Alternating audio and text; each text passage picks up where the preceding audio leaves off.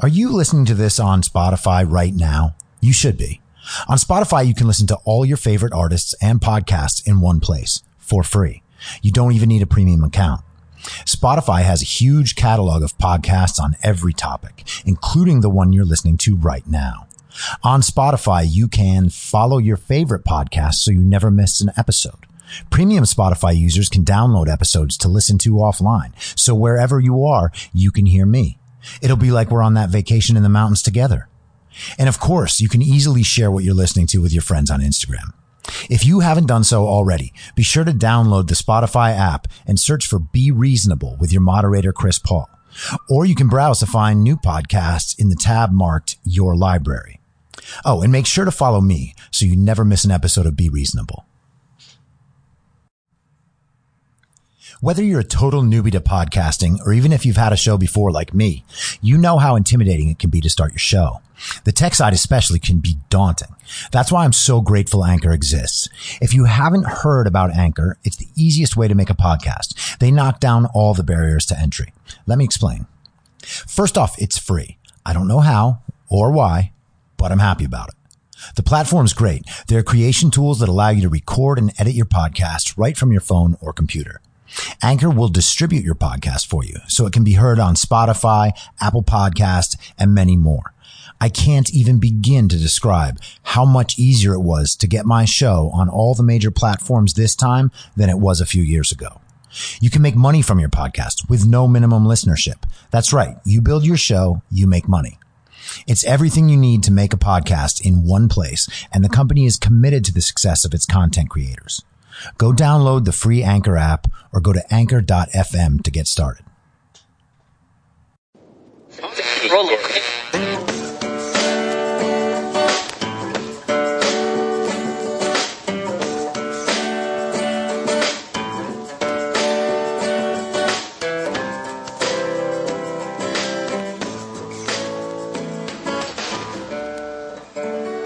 Acting as moderator for tonight's broadcast.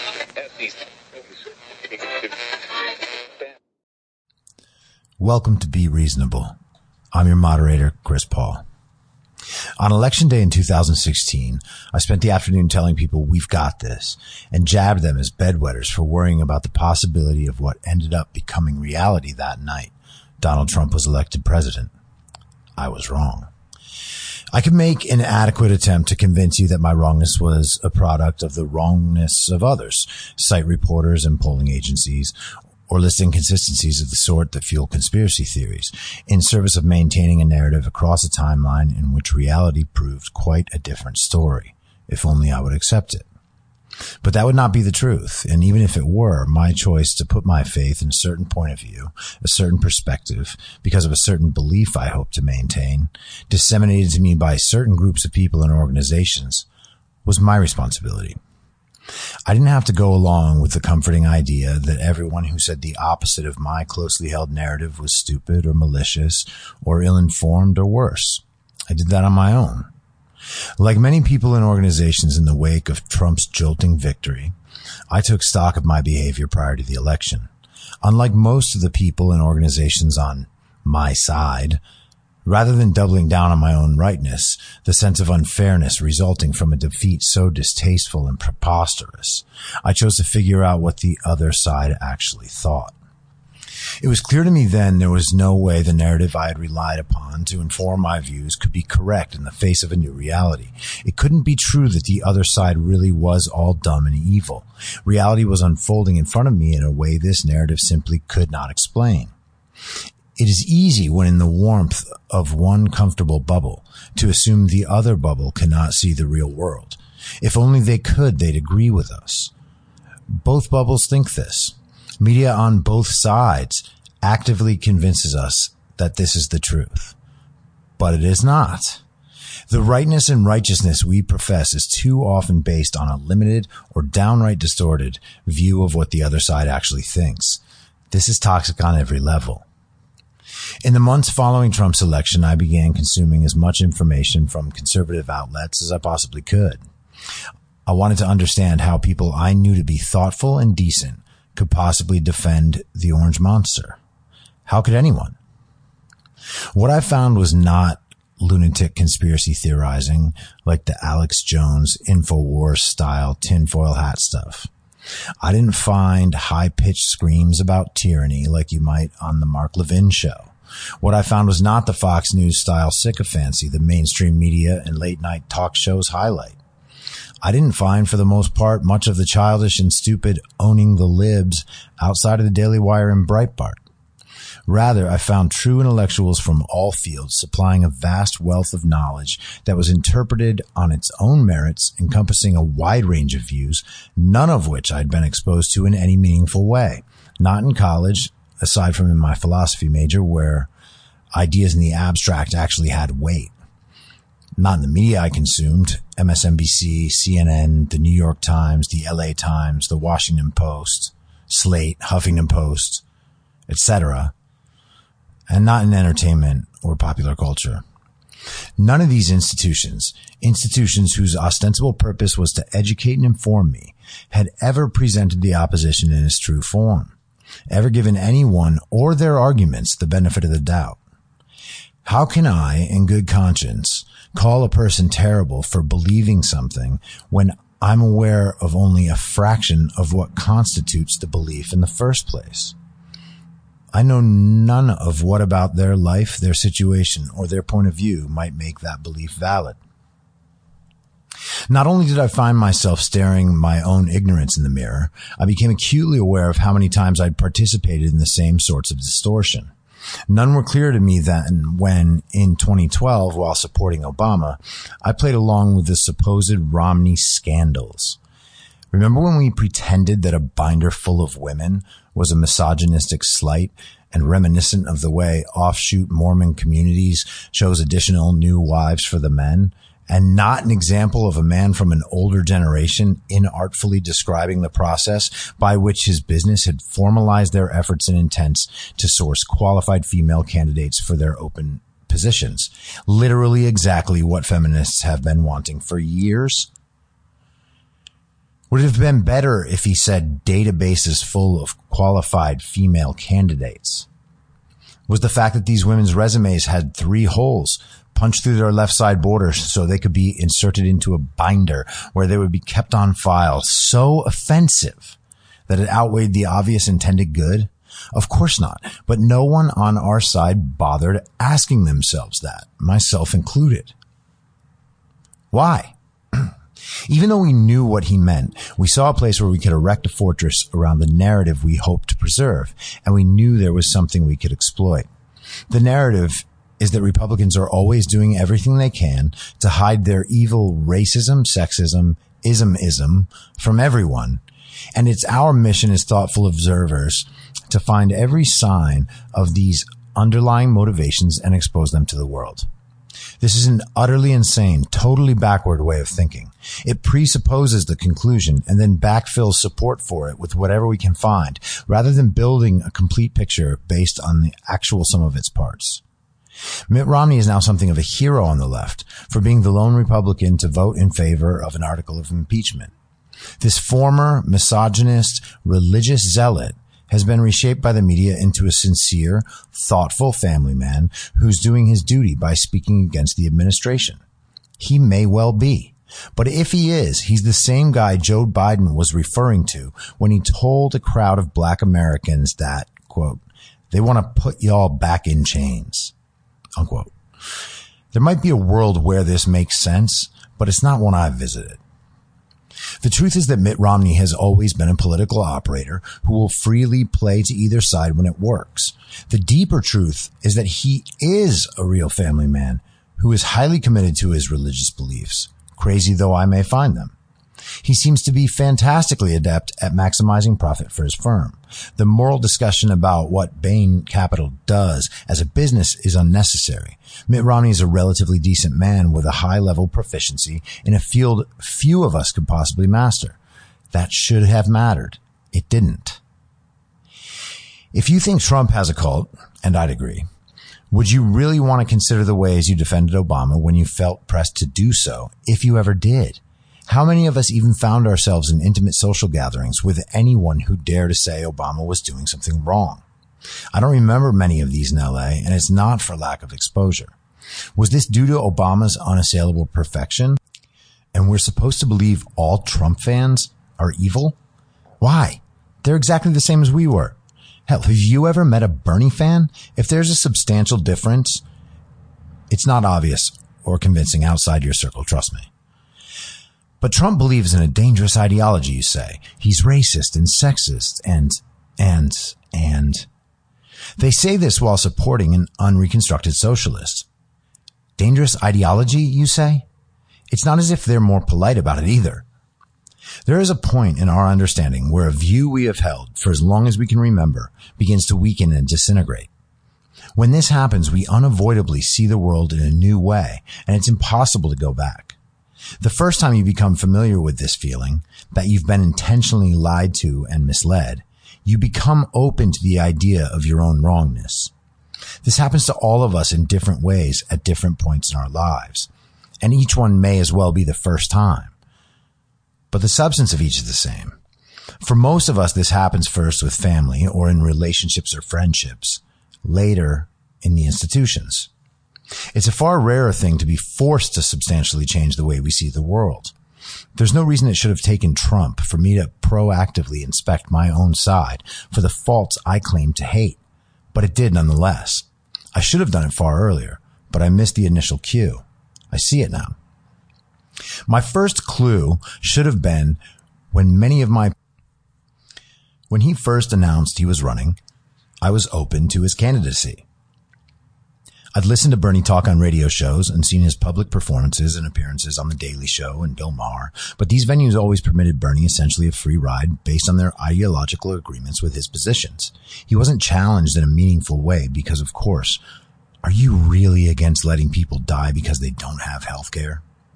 Does that seem like a rational question to you?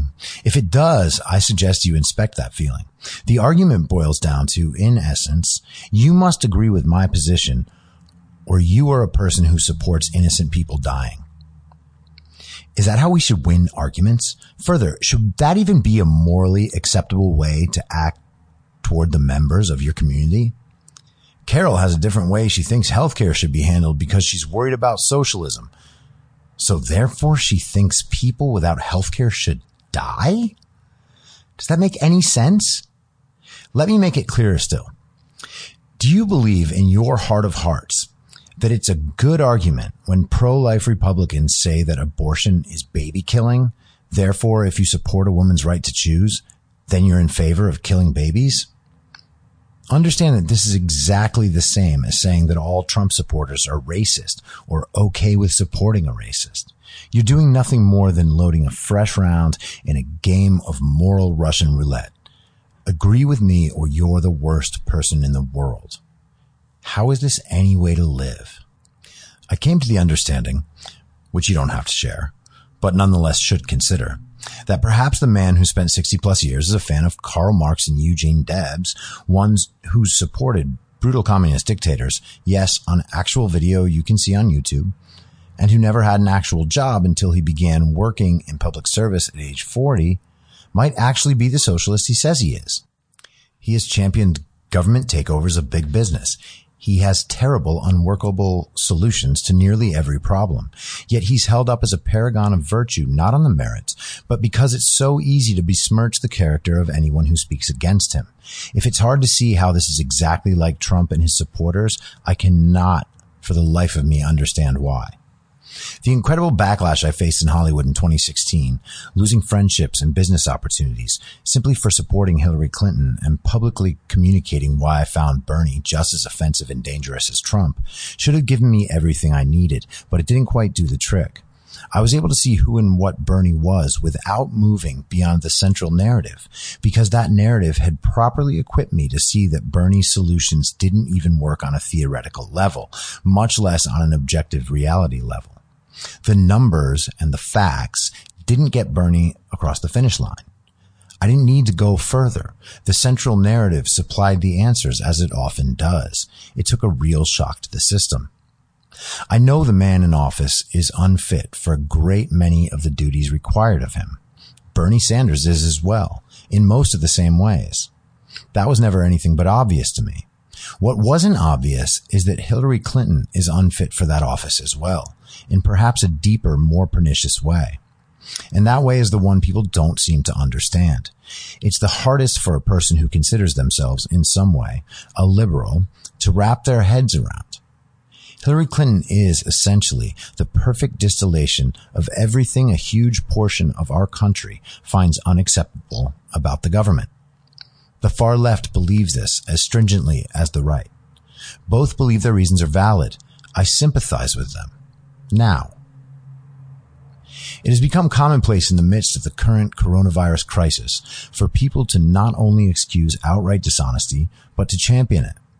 Prominent media figures are so mouth gapingly aghast that young people are still congregating in public, so scared about this sickness that they're actively encouraging the government and their peers to do and say whatever is necessary to convince those people to stay inside. The morality of, it's okay to lie if I can justify it, is exactly the sort of motivated thinking they hate Trump for employing. These people either choose not to calculate the costs of dishonesty at all, or they do so in a vacuum. They proclaim that the only priority is eradicating coronavirus at all costs. Fine. But that would be a terrible priority. Priority number one is preserving our society while mitigating loss of life to whatever extent possible. These goals are necessarily at odds in these circumstances. It's not sufficient to say that loss of life from this sickness is the only thing at issue. It isn't. Are we expected to remain inside until the risk reduces to zero? That's not a realistic way to view the risk inherent in living. There are other ways to have one's life destroyed. Willfully destroying the economy to contain a virus absolutely and inarguably has the potential to cause a brand of destruction that, while different, should be no more acceptable. Realizing that there is a tipping point is not wanting people to die. It's just reality. One that you yourself accept on some level already. It has now become verboten to take note of the undeniable fact that there are trade-offs here. To assume that everyone denying this in public is simply ignorant of basic economics would be too kind. They must know that there is a point at which endless relief funding will run out, particularly without a fully functioning economy to support it. The economy isn't separable from morality. It is a part of it. Money for relief isn't plucked from the sky. Even now, we have people working and going about their lives in relatively normal ways. The vast majority of us are still using the fruits of their labor in one way or another. No, we don't go to bars or movies or sporting events, but our coffee shops are open, restaurants remain open for takeout, and drivers from Postmates are still delivering food for people staying inside their homes. If reducing contact to zero was our sole mission, wouldn't we be stocking up on non-perishable food and really not leaving at all? Ordering food from Postmates brings rise to a need for drivers and a need for at least one other, if not many other, people to handle your food while cooking it. We have all reduced our impact to some extent, but very few of us have tried to reduce our impact to zero. The number of people who have is surely less than the number of people posting memes and hateful messages about hashtag COVIDiots while remaining unconcerned about their overuse of delivery drivers or complaining about Amazon's ship times. Why? To win political points and satiate their followers' appetites for fear and blame. After all, how can the people screaming alone in their apartments feel okay unless everyone else is equally horrified? Our elected officials are making decisions about this trade-off in real time, whether or not we'd like to admit it. Consider, we've been told that essential businesses will remain open. Medical facilities, big box retail stores, grocery stores, first responders.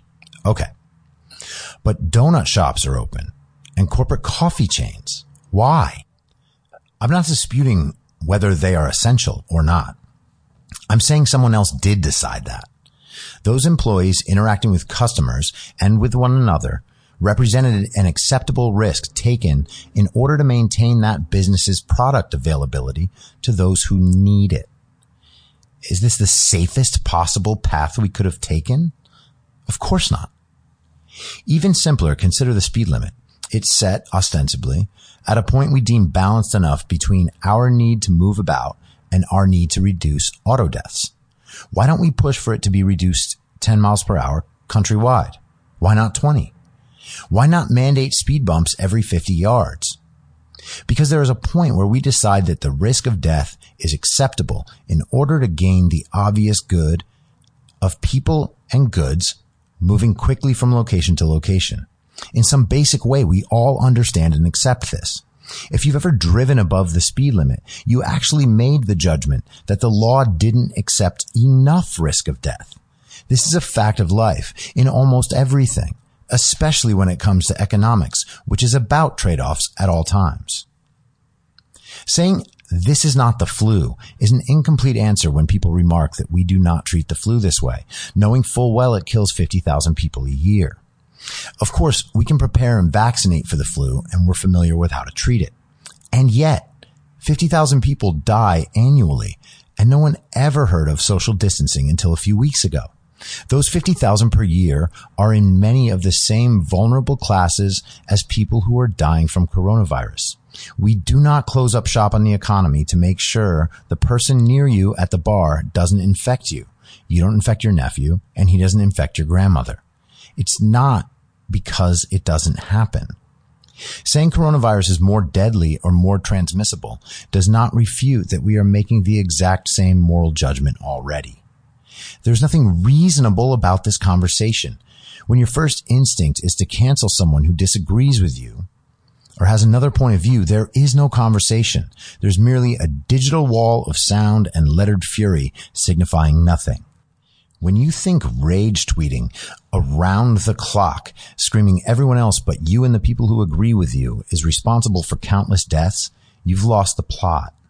People no longer seem interested in constructing a society together. They're concerned with positive feedback on social media and making sure that everyone does what they say by force if necessary. So what is reasonable?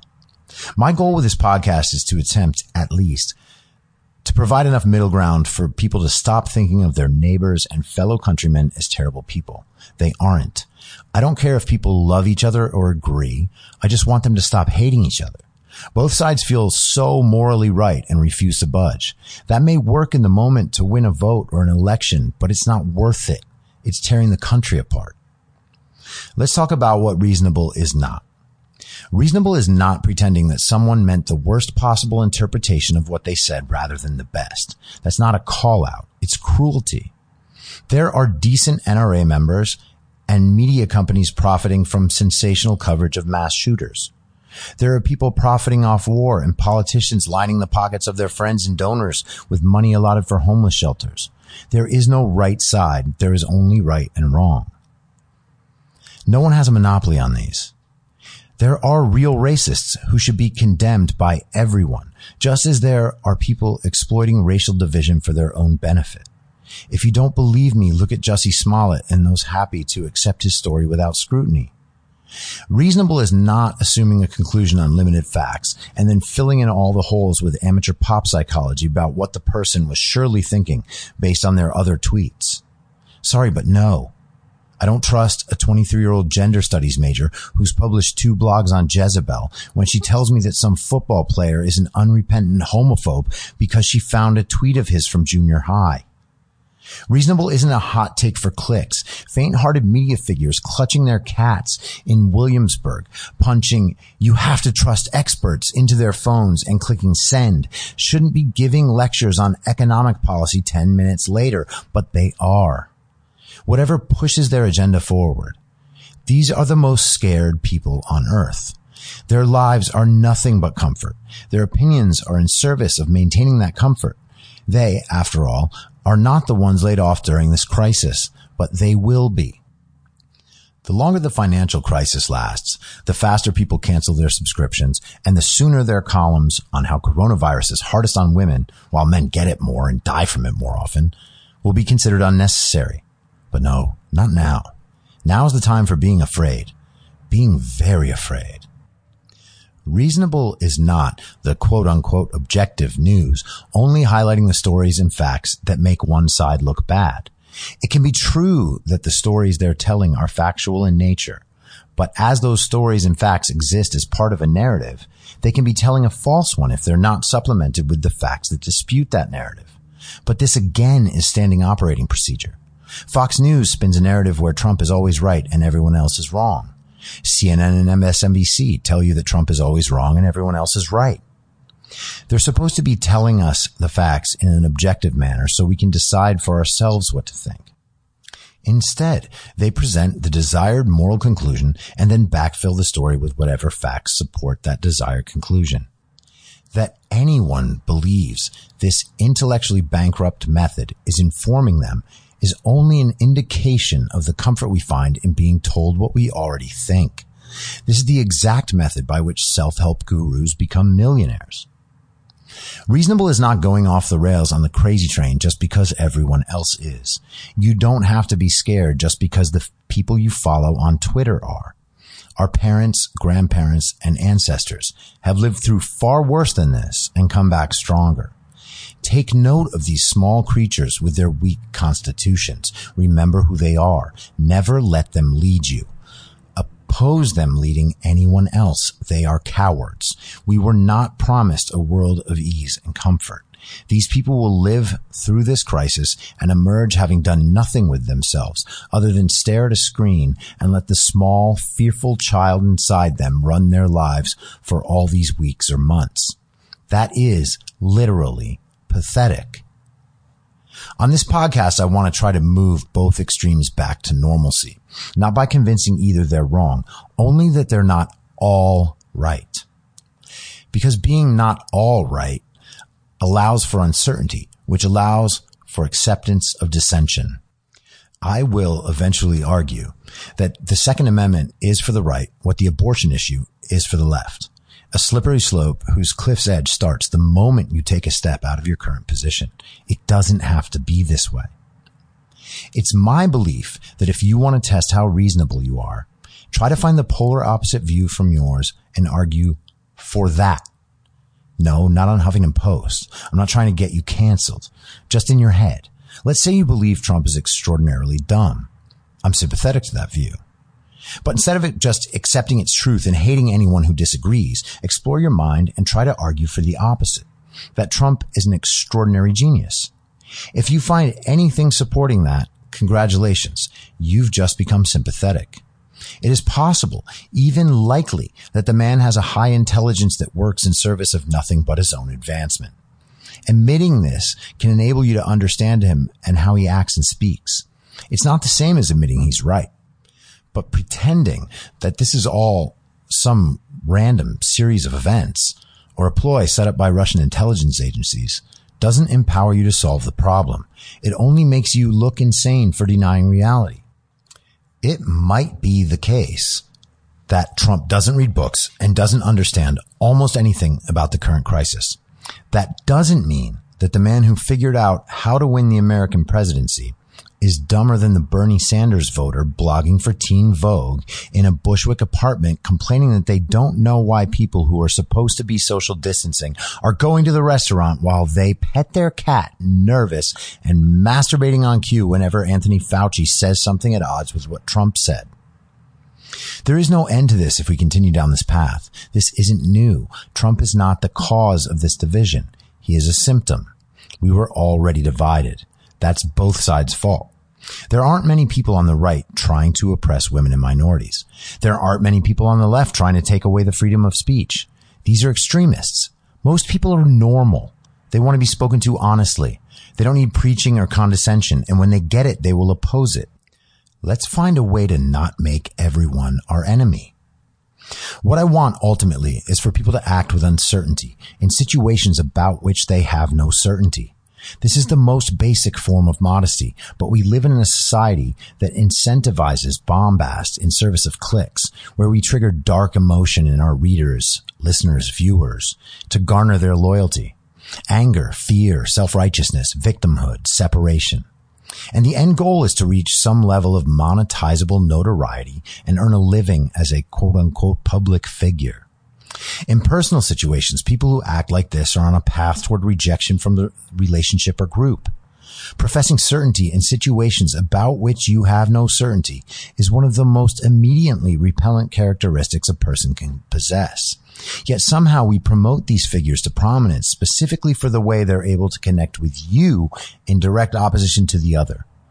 I'm not interested in proving you wrong or even changing your mind. My interest is getting you to understand that you are uncertain about everything. This won't only be about political issues. It'll be about culture as well. The freedom of thought is a beautiful thing.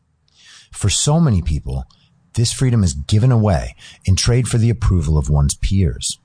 That is a sad feature of a materialistic popular culture, one dominated by likes on social media, the constant competition in raising the attractiveness of one's pixeled avatar, the reconstruction of self as brand, and the resentful silence so many truly free thinkers experience when they simply do not agree.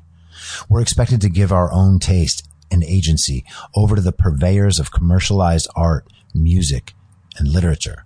We're expected to believe the corporate news and feel the correct feelings about the information we gain. That is assuming, of course, that we had the opportunity to develop taste and agency in the first place. I'm not looking to accept or worship anyone's sacred cows. I'm here to slaughter them and show you they were never really there. If you like the show, please share it with your friends and give it a five star rating on iTunes or wherever you listen to podcasts so new listeners can take your word for it. You can follow the show on Instagram, Facebook, and Twitter at I'm Your Moderator.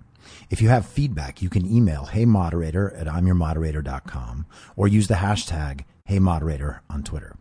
If you'd like to support the show, search Be Reasonable on Patreon, where I'll have additional daily ish segments in a special podcast feed of the show, as well as my writing and audio readings of those articles. You can also go to anchor.fm slash be reasonable and become a supporter there. Thank you so much for listening. Until next time, I'm your moderator, Chris Paul. Be reasonable.